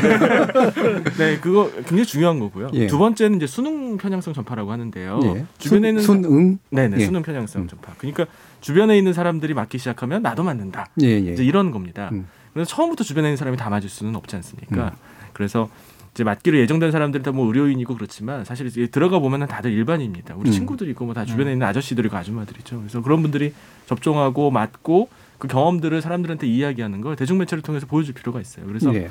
아 다른 사람들도 맞는데 괜찮다더라, 별 문제가 없다더라 이런 것들을 이제 받아들이게 되면 그러면 이제 감염 그 백신에 대한 거부감이 많이 줄어들게 되죠. 예. 네, 이 부분 제가 좀 추가 말씀드리겠습니다. 실제로 저 상황이 이제 먼저 접종한 국가에서 실제로 벌어졌거든요. 그러니까 실- 프랑스가 접종에 대한 수능도 난 맞겠다고 했던 사람이 50%가 안 됐었는데 음. 실제로 접종이 시작되면서 내 주변에 있는 사람들이 예방접종을 잘하고 이제 큰 문제 없는 걸 보니까 현재 접종 수능도에 대한 측면은 70%까지 올라갔고 미국도 비슷하게 지금 퍼센트가 올라가고 있어서 정말로 주변에 있는 사람들이 큰 문제 없이 나와 비슷한 사람이 예. 큰, 큰 문제 없이 맞는 거 자체가 예방접종 수능도 올리는데 상당히 중요하다 생각이 듭니다. 음, 그렇겠죠. 예, 주변에 내가 아는 분들이 이제 맞고 있는데 나도 맞아야지 이렇게 될 테니까. 그래서 뭔가 좀 전반적인 명성 내지 이런 부분을 지닌 분들과 그 다음에 주변이 또 이제 맞는 모습들이 이제 나타나면 지금까지 했던 불필요한 논란들을 좀 극복할 수 있는 어떤 계기들이 좀 마련되지 않을까 뭐 이런 생각도 어, 당연히 들고 있는데 그럼 또 한 가지 좀 짚어야 되는 게 아, 지금 의협이 네. 백신 점점 중단 가능성 내지 파업 문제 아, 참 이렇게 왜 시기마다 이런지는 잘 모르겠습니다만 이게 불행하잖아요. 그러니까 이런 논란들이 진행되고 있는 상황 이재학 교수님 약간 좀 씁쓸하게 보실 것 같은데 어떻습니까? 그러니까 일단은 네. 뭐 일단 뭐 백신 접종을 거부한다 이거는 이제 아니다. 일단은 예. 그거는 이제 결부짓지 말라라고 이제 이제 의협 차원에서도 네. 얘기가 나왔기 때문에 일단 둘째 치고라도 일단은 이 상황 자체에 있어서 그러니까 지금 백신 접종이 정말 중요하고 모든 국민들이 지금 바라고 있는 상황 속에서 가- 이제 대한의사협회가 오히려 솔선수범해서 백신 접종이 제대로 이루어지도록 노력하겠다라고 이제 발표해야 되는 시점인데 하필이면 또 이게 또 의료법 개정 사항하고 이제 부딪히면서 이런 파열음이 나는 것 자체가 그렇죠. 이 상황 자체가 너무 좀안 좋다는 거죠. 네. 그러니까 뭐 누가 먼저 시작했냐 만했냐를 떠나서 또 의료법의 개정 문제를 떠나서 일단은 백신 접종과 이 사안을 연동시키는, 연동시키는 거는 음. 절대로 안 되는 네. 상황이고 이건 사실 어느 국민이고 받아들일 수도 없고 그렇죠. 의사협회가 작년 파업을 통해서 일부 조금 힘든 여론의 힘든 상황 역풍들을 맞았던 부분들을 훨씬 더 강화할 상황이기 때문에 지금 상황에 있어서는 일단 의사협회가 본인의 본연의 그런 해야 되는 역할들에 대해서 충실하겠다라고 음. 얘기를 하는 게 중요할 것 같고요. 오히려 그런 의료법 개정 사안들은 오히려 정치권이라든지 또는 국회 또는 뭐 보건복지부와 잘 상의해서 음. 절정점을 찾아가는 방식으로 조절해야 되지 않을까 생각을 하고 있습니다. 예. 자 그러면 또 이제 우리 그 약간 더 이후의 일들을 좀 짚어봐야 되니까 정은경 질병관리청장이 집단 면역이 이루어지게 만들 때 고려해야 될 3대 변수로 접종률, 공급, 이제 변이 문제를 꼽았습니다. 이게 아마 이후 쭉쭉쭉쭉 더 이제 우선순위가 이제 있는 건데 어, 일단 접종률이라고 했을 때 이건 또 시, 시기적으로 또 언제쯤 될 것인가라는 부분도 좀 있겠고요. 뭐 제일 중요한 문제이긴 하니까 어느 정도로 좀 예상하고 계시나요, 강민 기자? 네, 일단은 접종률 같은 경우에는 어 작년에 독감 백신 같은 경우에는 우리나라 전 국민이 5천만 정도니까 그 중에서 한 3,600만 정도가 접종을 하면 충분히 집단 면역이 가능하다라는 게 정부의 발표였었는데요. 음. 근데 이제 코로나 19 같은 경우에는 전문가들도 이제 서로 설왕설래가 있긴 합니다만은 약간 더 보수적으로 수치를 좀 높이는 것 같습니다. 예. 그러니까 한 90% 정도가 이제 접종을 접종 음. 대상자의 90% 정도가 접종을 성공적으로 완수를 해야 예를 들어서 그 중에서는 좀 백신 접종 후에 뭐 면역이 좀 더 잘 갖춰진 분들도 있고 또 음. 그렇지 못한 분들도 있고 그럴 것 아닙니까? 그렇기 때문에 그러면은 어 집단 감염이 집단 면역이라고 면역이? 하는 음. 목표치를 조심스럽게 다 도달할 수 있지 않을까라고 전망을 하는데 어쨌든 간에 이제 저는 이제 그런 수치보다 더 중요한 것은 무엇이냐면은 가능한 한 빨리 음. 어, 속도가 저는 또 굉장히 중요하다는 예. 생각이 들거든요. 그러니까 영국 같은 경우에 지금 이렇게 상당히 드라마틱해 보이는 여러 가지 성과들이 나타날 수 있었던 가장 중요한 계기가 뭐냐면 두달 정도 되는 시간 동안에 영국이 한 6천만 정도 되는데 인구가 천만 명 이상. 예. 근데 그 천만 명 안에는 코로나19에 감염되었을 때 가장 취약해질 수. 있는 음. 분들이 이제 다수 포함되어 있는 천만 명에게 그 속도감 있게 빨리 맞추는 게 굉장히 중요했거든요. 그래서 우리나라 같은 경우에도 지금 뭐 10월, 11월까지 지금 일정을 생각하고 있는데 가능한 한 빨리 물량을 확보해서 빨리 접종을 할 수 있는 한 좀 많은 분들에게 하는 게 예. 저는 백신을 통해서 상황을 호전시킬 수 있는 가장 중요한 방법이 아닐까라는 생각이 예. 듭니다. 그럼 우리나라는 뭐 사실은 시작되면 저는 뭐 수용성도 높아질 것 같고 그 다음에 사실 우리는 접종의 어떤 인력이나 인프라나 이런 것들은 굉장히 좋은 국가잖아요. 그래서 속도는 결국 공급 문제에 좀 달리지 않나 싶기도 한데요. 어떻게 좀 일단은 이제 확보된 백신 수량만으로는 뭐 충분하죠. 이제 일단 이제 이번에 화이자 백신 300만 명 더 추가되면서 됐고 노바백스 계약되면서 7,900만 명분이 예. 준비가 됐고 실제로 지금 이제 11월까지 접종을 하려고 하는 인력 안에는 지금 소아 청소년들의 연구가 끝나지 않았으면 빠져 있고 임산부도 좀 빠져 있는 상황에도 불구하고 7,900만 명이니까 사실 지금 접종 을 해야 되는 3,700만 명이 이제 접종 대상인데 그럼 거의 두 배를 예. 좀 가지고 있는 상황인데 다만 이제 시기가 사실 더 물량, 중요하고 예, 도급 물량 시기, 빨리 들어오는 시기죠. 이제 예. 물량이 들어와야 음. 되는데 일단은 지금 정부 차원에서 어떻게 해서는 빨리 이제 도입하려고 노력을 해서 사실 3분기 이후에 들어올 것 같았던 화이자 백신도 2분기로 좀 당길 수 네네. 있었고 모더나 같은 경우도 국내 기술 제휴를 통해서 되도록 국내 생산을 해서 안정적인 공급을 받겠다고 얘기를 하고 있고 노바백스 백신 아직 허가는 안 돼 있지만 국내에서 이제 SK바이오사이언스가 지금 이제 위탁 생산하는 게 계약을 맺었기 때문에 허가만 받으면 빨리 5월이면 또 공급이 될 수도 있는 백신들이 될 수는 있는 상황이고요. 뭐 아스트라제네카는 분명히 국내에서 이미 이제 만들어서 국내 백신만으로 지금 공급을 시작하는 상황들이 됐기 때문에 일단 전반적으로 백신의 수급은 좀 조금씩 당겨질 가능성은 좀 있겠다. 음. 다만 그게 막 우리가 생각했던 것대로 뭐 이제 그 11월까지 끝날 게 뭐 9월에 끝나고 이런 상황이 벌어지지는 네. 않을 거기 때문에 오히려 지금 상황에서 백신이 들어올 때마다 논란 없이 차곡차곡 계속 잘 맞추는 게 수급 과 그리고 이 접종의 그런 밸런스를 제대로 할 수 있는 것이라 생각을 하고 있습니다. 예. 그 이제 이 대목에서 그냥 한 마디만 덧붙이면은 그 아마 세르비아 이제 방역 당국 수장이 이런 말을 했던 것으로 기억이 되는데요. 그러니까 가장 좋은 백신은 손에 쥔 백신이다. 예, 예, 예. 네, 그래서 어 지금 뭐 모더나 백신이 좋다, 화이자 백신이 좋다, 뭐 아스트라제네카 백신 논란 그리고 나중에 이제 노바백스라는 백신이 허가를 받으면 이제 뭐 얀센 노바백스 백신도 들어올 텐데 사실 어떤 백신이냐가 중요한 것이 아니라 우리가 가장 많이 가장 빨리 손해질 수 있는 백신 물량을 확보를 한 다음에 예. 그걸 효과적으로 활용하는 것이 지금 코로나19 고통에서 우리를 빨리 한시라도 빨리 벗어날 수 있는 길이라는 걸 좀 한 번 더 강조하고 예. 싶습니다. 그 조산모사 얘기 많이 하지만 합리적인 건 확실히 네 개를 먼저 받는 게 맞다 이렇게 얘기를 하더라고요. 그렇지 않습니까? 네. 근데 한 가지 덧붙이고 싶은 예. 거는요. 보통 이제 집단 면역이 생기면 65에 70% 정도 이제 접종을 맞으면 네. 생긴다고 하는데 근데 여기에는 좀 약간 약간 간과하고 있는 부분이 있습니다. 이 음. 대부분 이런 시뮬레이션을 하면 다친 게 로 이렇게 우리가 실험을 하고 이렇게 네, 시뮬레이션을 네. 하거든요. 근데 코로나는 지금 팬데믹 상황입니다. 맞아요. 그래서 음.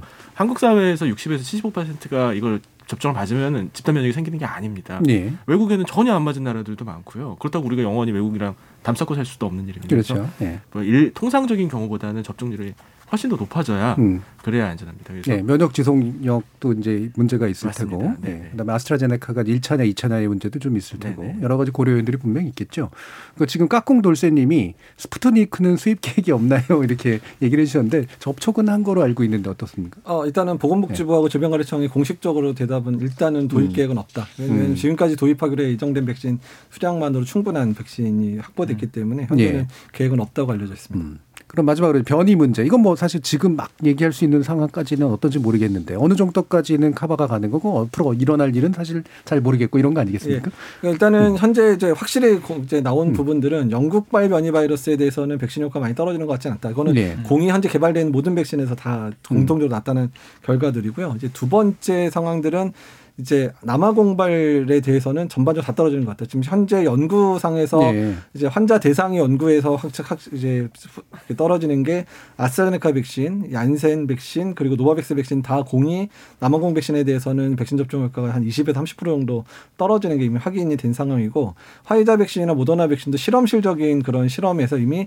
백신 효과가 떨어지는 게 이미 확인이 됐기 때문에 네. 어떻든 남아공발 그 변이가 전 세계적인 유행 상황이 된다 그러면 백신의 효과는 상당히 떨어뜨릴 수 있겠다라는 음. 부분. 그러니까 아예 떨어지는 건 아니지만 네. 또저 우리가 예상 기상에 기대했던 바보다는 떨어질 수 있겠다라는 게 이제 확인이 된 상황입니다. 음, 아까 얘기하신 이제 닫힌 게가 아닌 상태 중에 하나도 그런 부분인 것 네, 같은데. 맞습니다. 그거 관련해서 하나 더 예. 이야기할 게 있는데요. 그러니까 우리가 이제 백신을 우리나라에서 몇 명이나 맞느냐, 몇 퍼센트나 맞느냐에 보통 포커스를 맞추고 있거든요. 근데 이게 이제 off the shelf 우리가 신종 바이러스라고 합니다. 음. 신종 감염균 같은 경우에는 적용이 가능한데요. 문제는 이게 팬데믹 상황이기 때문에 사실 그 저개발 국가에서는 감염자가 몇 명인지 지금 추산조차 안 되는 상태입니다. 그래서 이런 상황에서는 tailor-made 그 신종 바이러스가 이제 계속 생깁니다. 변종이 계속 생기는 이유라고 할 수 있거든요. 예, 그래서 예. 지금이야 한국에서 접종률을 높이는 게 물론 급선무긴 하겠으나 궁극적으로는 전 세계가 모두 이걸 접종을 맞을 수 있는 이런 이제 협력적인 체계를 만들어야 됩니다. 근데 예. 아직은 이에 대한 얘기도 없고 또 이런 거에 대한 접근도 없고 대부분 자국들이 다 자국에만 더 백신을 빨리 도입하기 위해서 서로 경쟁하고 싸우고 있는 분위기라서 음. 이건 조금 아쉽습니다. 근데 그렇게 되면 결국 신종 바이러스가 다시 재역습을 해올 수밖에는 예. 없습니다. 이게 이제 종식이라는 표현을 쓰지만 사실은 끝뭐 백신을 맞아도 또 새로운 변이들은 계속해서 일어나는 거고 또 백신을 만들어야 되고 네네. 사실 이 반복 아니겠습니까? 그 하지만 그 변이 바이러스 관련해서는 이제 뭐 다른 각도에서도 조금 이제 볼 필요가 있긴 네. 합니다만 이게 두 가지 강조를 드리고 싶은데요. 하나 이제 좀 이제 안심시켜 드리려고 이제 음. 드리는 말씀입니다. 하나는 뭐냐면 우리가 이제 백신의 효과를 이야기할 때 흔히 이제 항체 면역의 효과를 네. 많이 강조를 하는데 지금 많은 과학자들이 주목하는 게 백신을 접종하면 항체 면역뿐만 아니라 어, 바이러스에 감염돼 있는 그 세포를 잡아서 죽이는 예, 예. 세포 면역이라는 것도 활성화시키거든요. 음. 근데 항체 면역이 좀 떨어진다고 하더라도 백신을 접종한 후에 생기는 세포 면역은 상당히 오랫동안 몸속에서 지속되어서 바이러스 방어 효과가 있을 수 있습니다. 그렇기 때문에 설사 변이 바이러스가 생겨서 항체 면역이 약간 그 음, 좀 효과가. 효과가 떨어진다고 하더라도 세포 면역이 여전히 있기 때문에 여전히 백신은 유효한 무기가 될 수 있다라는 것 하나 강조해 드리고 싶고요. 그리고 이제 변이 바이러스 관련해서 방, 방금 이재갑 교수님께서 말씀하신 것처럼 남아공 변이가 자꾸 문제가 되는데 그래서 언론들이 정말 남아공 변이가 걱정스럽다라고 기사를 많이 쏟아내요. 예. 근데 우리나라 상황을 놓고 보면 지금 남아 지금 전체 변이 바이러스 환자들을 계속해서 그 질병관리청에서 그리고 방역 그 본부에서 모니터링을 하고 있는데 일단은 남아공 변이 숫자는 절대적으로 적고요. 음. 그리고 대부분 다 입국자들 중심으로 이 감염이 확인된 사례이기 때문에 일반 시민들에게 전파된 가능성은 굉장히 낮습니다. 네. 그렇기 때문에 지금 우리나라에서 이 그 유행 상황을 막는 데는 남아공 변이가 고려 요인은 고려 요인은 음. 크게 아니거든요. 그러니까 남아공 변이를 걱정하셔야 될 분은 음. 시민들이 아니라 이재갑 교수님 같은 어떻게 이제 네, 이재갑 교수님이나. 예. 아니면 백신 회사들, 과학자, 네, 과학자. 네, 과학자들이나 백신 개발자들이 걱정을 해야 될 거지 음. 시민들이 걱정해야 될 단계는 아니다라는 거. 예, 예. 네, 강조해드리고 싶습니다. 뭐 한 가지 더 덧붙여 음. 말씀드리면 현재 이번에 개발된 백신의 플랫폼 자체가 이런 변이 바이러스에 대응하기 상당히 네네. 좋은 구조입니다. 왜냐하면 유전자 재조합 방식들 을 쓰거나 유전자 자체를 동원한 방법이기 때문에 그 새로운 변이 바이러스 유전자만 치환시켜 가지고 백신을 다시 개발을 하면 일단은 새로운 이제 백신이 금방 또 일단은 전반적인 임상도 지금처럼 뭐 거대하게 몇만 명씩 안 하더라도 소수의 인원으로만 안전성만 증명하면 지금 허가가 날상하기 때문에 변이 바이러스의 대응 능력도 새로운 기술들이 이미 갖추고 있다 이런 부분 생각하고 계시면 될 것 같습니다. 예. 결국 백신이라는 게 이제 감염에 대한 가능성도 떨어뜨려 주지만 아까도 말씀하셨던 것처럼 이제 사회적 정책을 쓰는 여지도 훨씬 더 넓혀주고 그럼으로써 사회적인 부담도 굉장히 많이 줄여주고 어 그다음에 이후에 나오게 될 혹시라도 변이나 이런 것들에 대한 대응도 사실은 그것을 토대로 해서 할 수 있도록 만들어주기 때문에 어 확실히 이제 굉장히 중요한 그래서 빨리 많은 사람들이 맞는 것이 어, 중요한 문제 같은데 그 결국은 이거는 또 사회적 정상성, 회복력 이런 거, 그다음에 심리적으로 또 안심 이런 것들을 하는 데 있어서 결정적으로 또 굉장히 중요한 요소가 된다는 말로 이해가 되잖아요. 네네. 박한수 박사님 뭐 그렇게 이해하면 될까요? 그 옛날 얘기를 잠깐 해도 될지 모르겠습니다. 예. 그 정혁용 선생이 아이를 아홉 명을 낳는데 네. 예, 몇 명이 죽었을까요? 아홉 여섯 명이 죽었습니다. 네. 다그 정도. 전염병으로 예. 죽었거든요. 한국의 우두법을 처음 우두법에 대한 책을 도입한 사람이 바로 음. 정혁용 다산 정혁용입니다.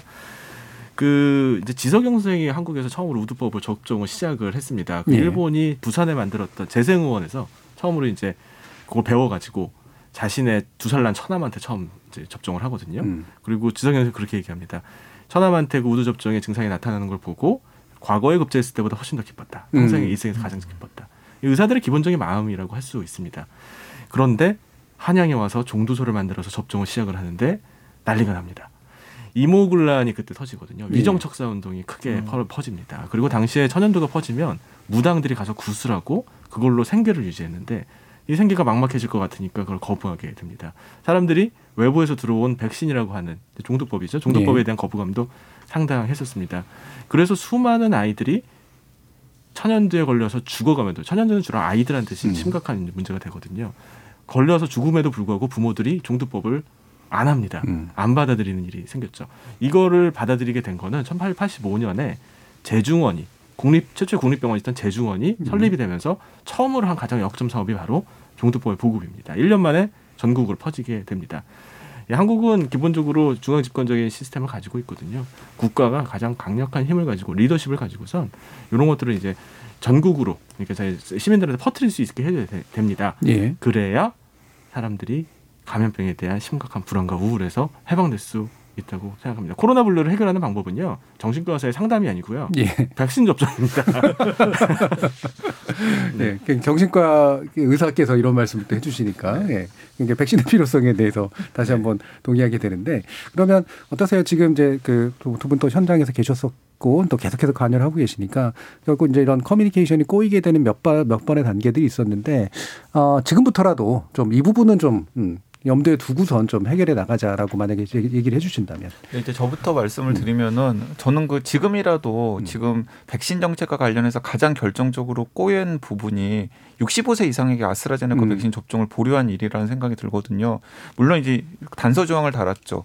그러니까 3월 말이나 4월 초에 미국 임상 시험 데이터가 나오거나 혹은 영국에서 실제로 접종을 했을 때 유의미한 긍정적인 데이터 결과가 확보가 되면 그걸 토대로 해서 다시 평가를 해서 예방접종 전문위원회를 통해서 뭐 대, 재결정을 하겠다라고 단서를 달았습니다. 그런데 그 아까 처음에 소개를 해드렸던 대로 실제로 지금 영국에서 굉장히 그 많은 그 대상을 인구 인구 대상 인구 대상을 한 긍정적인 데이터가 예. 지금 확보가 돼 있는 상황이거든요. 그렇기 때문에 거기다가 또 예방접종 전문위원회 인적 구성이 바뀌었어요. 12월 17일부터 이제 새로운 또 그 2년 임기가 시작이 되는 전문가들로 이제 인적 구성이 바뀌었거든요. 네네. 그러니까 지금 새로운 데이터로 새로운 그 인적 구성이 된 예방접종 전문위원회로 다시 판단을 한다고 해서 이게 질병관리청에 누가 되거나 이런 일이 전혀 음. 아니거든요. 그렇기 때문에 좀 하루빨리 그 새로운 데이터를 가지고 새로운 전문가들로 구성된 예. 위원회에서 다시 결정을 해서 음. 그 가장 지금 급한 분들에게 아스트라제네카 백신 접종을 좀 빨리 시작했으면 좋겠다. 음. 이제 거기서부터 저는 좀 꼬인 매듭을 풀어야 된다고 생각합니다. 예. 그래서 이게, 이게 그 경로 우전성이라고 그러잖아요. 이제 앞에 있는 것들의 잘못된 결정을 어, 회피하려고 하다 보면 계속해서 잘못된 맞- 결정들이 맞습니다. 일어나게 되는 경우들이 많으니까 어, 욕 안 할 테니까 지금부터라도 새로운 데이터를 제대로 하자. 네. 네, 제가 진짜 욕 안 하겠습니다. 일단은 이재갑 저는 교수님. 이제 작년에 이제 독감 백신 고령층 접종하면서 있었던 그 예. 아이러니한 상황들이 다시 생기면 안 되거든요. 음. 그러니까 접종이 시작되다 보면 수많은 얘기들이 있고 이상사 이상 반응들이 보고가 될 텐데 그 이상 반응의 보고 자체가 무슨 경쟁이라도 되듯이 또 언론에서 다루기 시작을 하면 그 이후에 접종하는 사람들 계속 불안감을 조장할 수 그렇죠. 있어서 네. 그러니까 언론에서의 그 정확한 보도 양태 특히 백신의 이상 반응과 관련해서는 반드시 전문가의 자문을 반드시 얻어야 됩니다. 이게 인과관계가 있을 건지 없을 건지 네. 이게 정말 심각한 건지 물어봐야 되고 두 번째는 그 이상 반응 자체가 최종 결론이 날 때까지 유보적 태도를 계속 보여주셔야 되거든요. 예, 예, 예. 그래서 이런 정확한 보도를 통해서 국민들에게 정확한 그런 이상 반응에 관한 정보들이 전달돼야 작년 독감 백신에 있었던 음. 혼란스러운 상황들이 벌어지지 않을 거기 때문에 언론의 책임이 상당히 중요할 거라 생각을 하고 있습니다. 음, 예, 언론 책임 참 많이 얘기할 수밖에 없는데 자 그러면 어, 박한선 박사님은 어떤 식의 커뮤니케이션 또는 내지 우리가 또 대응해야 될 어떤 부분들을 짚어주고 싶은 게 있으세요? 한국 사회는 다른 서양 이제 음. 그뭐 서유럽 사회하고 다른 아주 중요한 특징이 있습니다. 이 수백 년 동안 중앙 집권적인 권위 체계를 가지고 있습니다. 이게 음. 좋은 점도 있고 나쁜 점도 있죠. 하지만 백신 접종이라고 하는 이런 공공 방역 조치를 취하는 데 있어서는 굉장히 강력한 시스템입니다. 심지어 조선 시대 때도 역병이 돌면 관에서 나가가지고 이때 통제를 하고 컨트롤을 했습니다. 물론 당시에는 치료제도 백신도 없으니까 효과가 별로 없었지만 음. 지금은 아닙니다. 그런데 지금은 어떤 면에서는 정부 그리고 정치권이 오히려 우왕좌왕하면서 혼란을 더 야기하고 있는 것 같아요. 예, 언론은 이런저런 얘기합니다. 원래 그게 언론이 하는 일입니다. 그렇죠. 언론한테 뭐 유언비를 터트리지 마, 퍼트리지 말아라. 정부가 하는 얘기만 받아쓰라. 이렇게 요구할 수도 없고요. 그렇게 하지도 않습니다. 그럼에도 불구하고 강력한 리더십을 가지고선 일관된 메시지를 국민들한테 전달해 줘야 된다고 생각합니다. 예, 이런저런 이야기가 나온다 하더라도 흔들리면 안 됩니다. 여론을 너무 눈치 보지 말고요. 최종적인 결과에 대한 확신이 있으면 음. 끝까지 밀고 나가면 몇 달만 지나면 정부의 조치가 합당했다고 모두 동의하는 시기가 네. 올 겁니다. 음. 그러니까 끝까지 밀고 나간다는 게 고집스럽게 하라는 소리가 아니라 네, 네, 결과에 대한 확신만 있으면 그렇죠? 네, 누구나 단- 전문가들이 다 네. 알지만 코로나 효과, 백신 효과 있습니다. 예. 몇 달만 맞으면 가시적인 효과가 분명히 나타납니다. 음. 그리고 마지막 이재국 교수님, 우리 이제 뭐 이제 맞으실 분들이 이제 생겨나고 있으니까 네. 자 이런 절차로 이렇게 맞으십시오라고 이렇게 마지막으로 좀 말씀 주시죠. 예, 일단은 이제 지금은 이제 뭐 의료진이나 뭐 요양 기관에 있는 음. 분들 접종이니까 이제 국가에서 알아서 접종을 해주는 상황들이게 되겠지만 음. 실제로 이제 일반인들 접종이 시작되는 시점에서는 본인이 사전 예약도 해야 되고 또 접종 기간에 맞춰서 접종을 해야지 이후에 11월까지 기다리지 않게 되는 상황들이니까 본인에게 연락 왔을 때 본인이 가장 편하게 맞을 수 있는 곳에서 잘 접종을 하시고 또 부작 이상 반응이나 이런 부분들 국가의 정보 통 정보 방법들 통해 잘 음. 전달을 해주시는 것 자체가 어떤 백신 접종의 시기에 제대로 접종을 해주시는 게 지금 코로나 19의 우리나라의 상황을 개선시키는데 가장 중요한 상황이라는 부분들을 음. 알고 노력해 주셨으면 좋겠습니다. 알겠습니다. 지금 저희 4050님이 감사합니다. 오늘 방송 덕분에 백신 에 대한 선입견, 오해, 두려움이 확실하게 정리됐습니다. 역시 토론은 중요하군요라는 고마운 말씀 주셨습니다. 아, 오늘 KBS 열린 토론 논의는 그럼 이것으로 모두 마무리하겠습니다. 오늘 귀한 토론 함께 해주신 강양구 TBS 과학전문기자 그리고 박한선 인류학 박사, 이재갑 한림대학교 상랑성심병원 감염내과 교수 세 분 모두 수고하셨습니다. 감사합니다. 네, 네, 고맙습니다.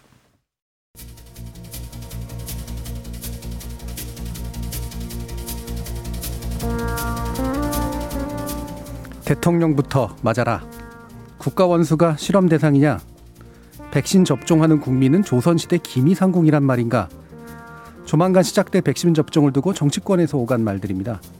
전후 맥락을 따져보면 뭐 아주 영 이상한 발언이지만은 않았지만 그럼에도 불구하고 씁쓸해지는 입맛을 감추기는 어렵네요. 솔직히 이건 굳이 정치가 전면에 나서서 해결해 줄 일도 아니라서 더 그렇습니다.